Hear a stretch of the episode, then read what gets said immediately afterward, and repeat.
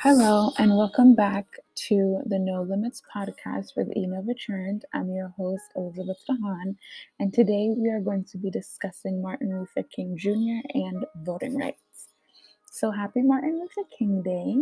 Today is the day that we celebrate his legacy and everything that he did for moving civil rights and human rights forward. Um, here we are, almost, you know, more than 50 years after the Voting Rights Act of 1965 was passed, and unfortunately, we're still fighting for voting rights in America, which is an absolutely unbelievable and ridiculous statement to even have to make in 2022. But here we are, right? So, since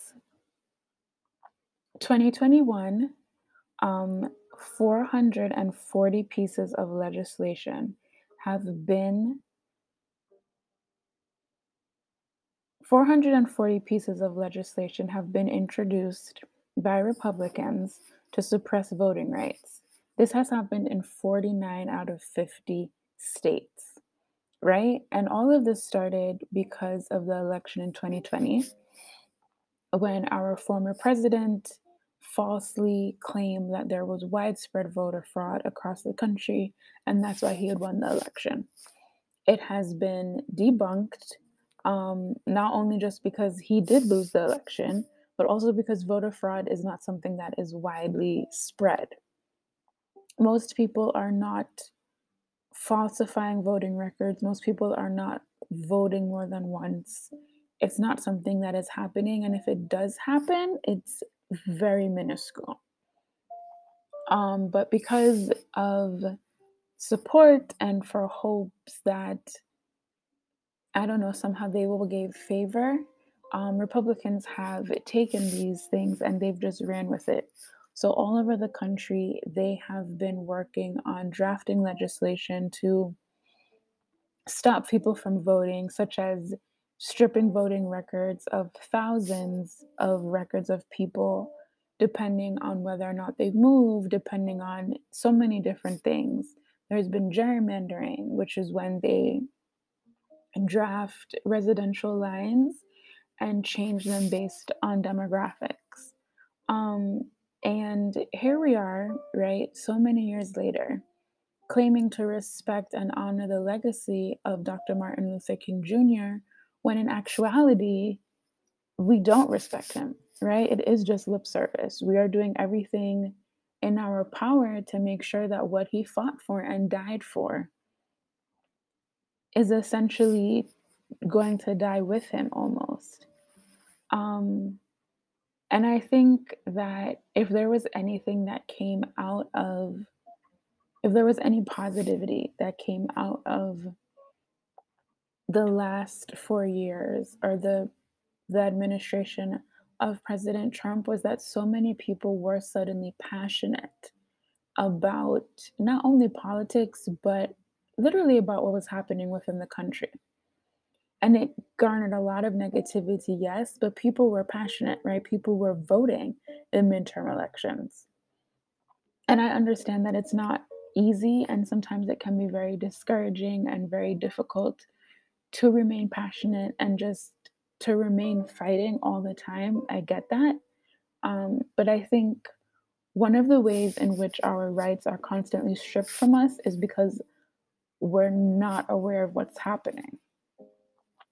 So I wonder how many people even knew that there was a vote this week for voting rights. And unfortunately, it did not garner enough support. So now here we are when millions of people will probably literally lose the right to vote. And they might not even realize that until they go to vote this fall in the midterm elections. And this is one of the reasons why these bills are often introduced in between general elections. Because the attention is on who will be president and who will be vice president. But people really drop off in caring during midterm elections, right? So I just want to give a little bit more information about what exactly we're fighting for. Um, on January 14th, the House, that means the House of Representatives, passed the Freedom to Vote John R. Lewis Act, which is to defend free elections and the right to vote. Not one Republican voted in favor of the bill. As a kid growing up, I always thought that your representative was your literally your representative in Congress, meaning that they just voted like how their constituents wanted them to vote. So it's always mind boggling to me that we elect people that don't do what it is that we elected them to do. They vote based on party lines, they vote based on how they are lobbied. They vote based on everything other than what their constituents are literally asking them to do. But not one Republican voted in favor of this bill last week. The Senate is split 50 50 along party lines, and it lacks the Democratic support to make an exception to the filibuster in order to pass the bill. And two of the senators who are most complicit in restricting the protection of voting rights are Kyrsten Sinema from Arizona and Joe Manchin from West Virginia.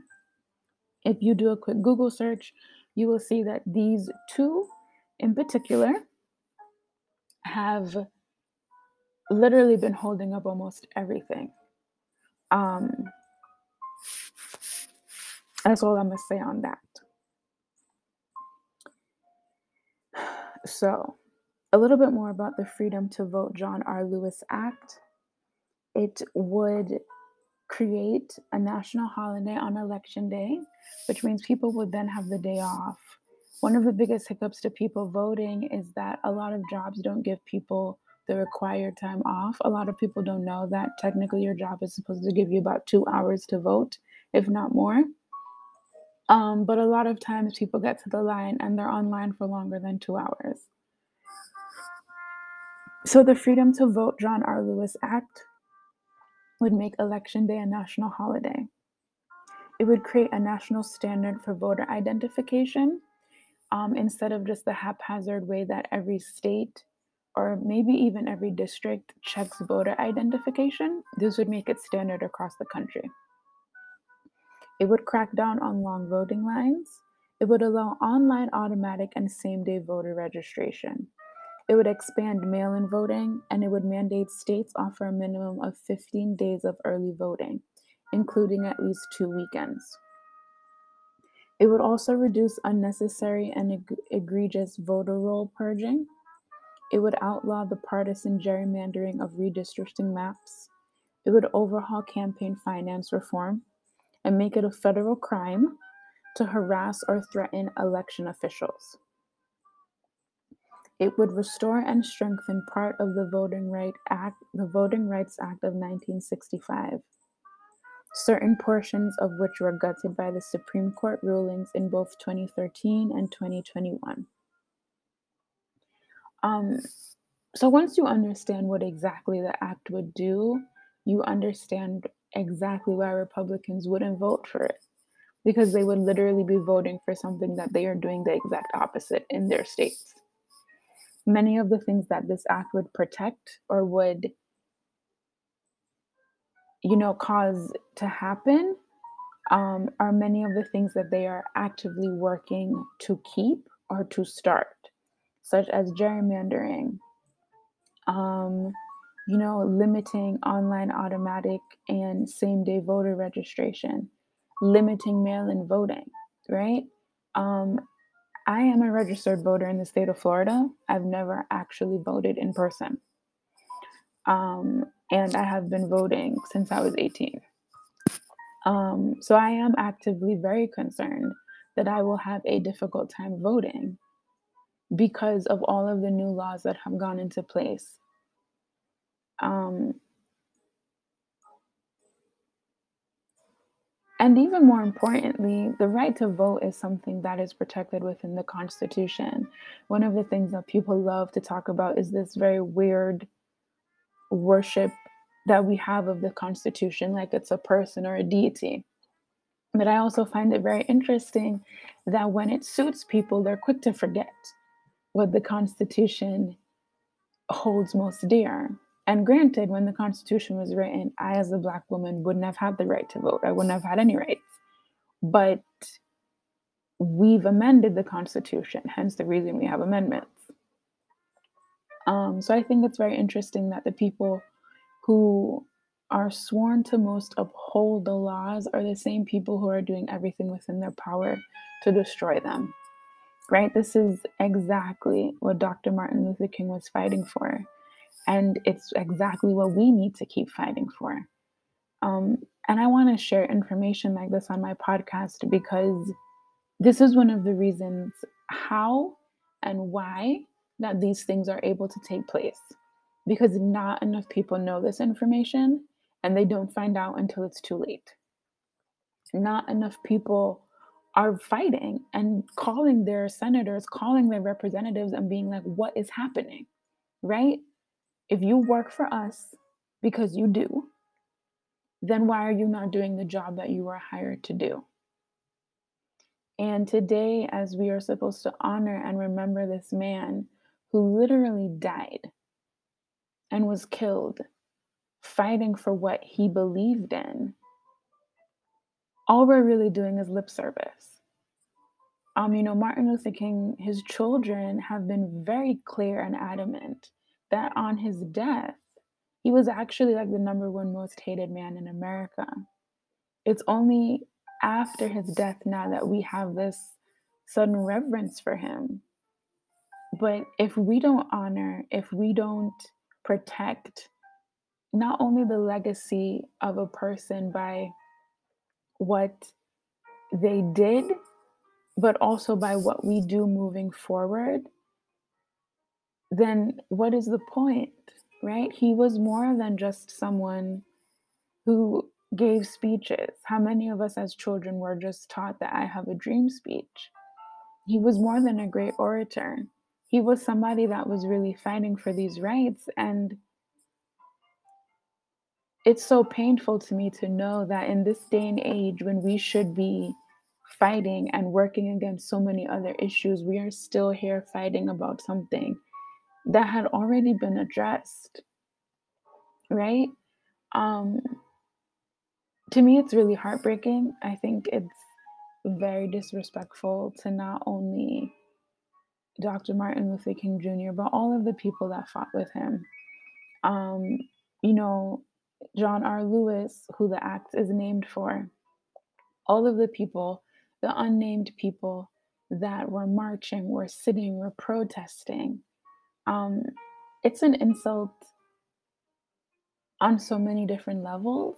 And it's an insult to us, the constituents, right? The people who are hoping and fighting for a better world for our children, but in actuality, that is not happening. Um,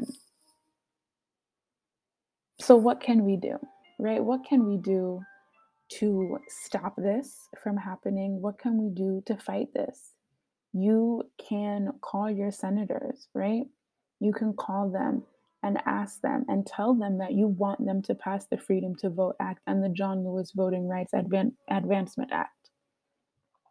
Not only that, but you can make your voice known in the polls, right? So if you're not doing what I, I voted for you to do, then you need to not have your job. That is a very big thing that we can do. People should not be able to hold office if they are not holding the office to the standard that they need to hold it to.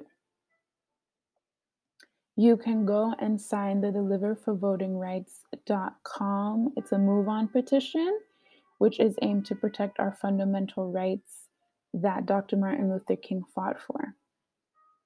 Um, and you can also visit mlkdayactions.org uh, .org and find a, uh, an event for today in your area, or you can host your own. Um, and also just find ways in which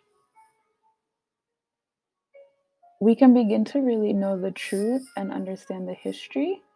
Um, so much of our history is not only whitewashed, but completely erased Um, I've been, you know, on social media a lot this weekend, and one of the things they mentioned was that all of the photos we see of Dr. Martin Luther King Jr. are in black and white. And it makes it seem like this happened so long ago. But it it didn't, right? He would have been in his 90s.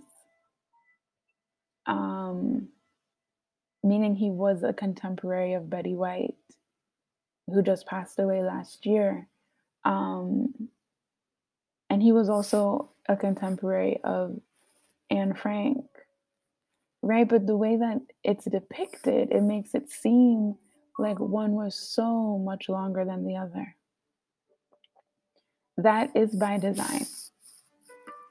Um, but the truth is that we're more closely aligned to what was happening in 1965 than we are from it. Um, so as you're going about your day today, as you're remembering him, as you're honoring him, try and remember what he stood for, what he fought for. No, he was not a perfect man. Nobody is. Um, but that legacy and that fight and that drive should be something that we can all strive for, right? He saw something that was so egregious and he couldn't stand by and not say anything or do anything. That is a legacy and a lesson that we can all strive for. Um, so I wish you well today and on all days. I wish you safety, stay safe, and have a beautiful rest of your day. Don't forget to subscribe.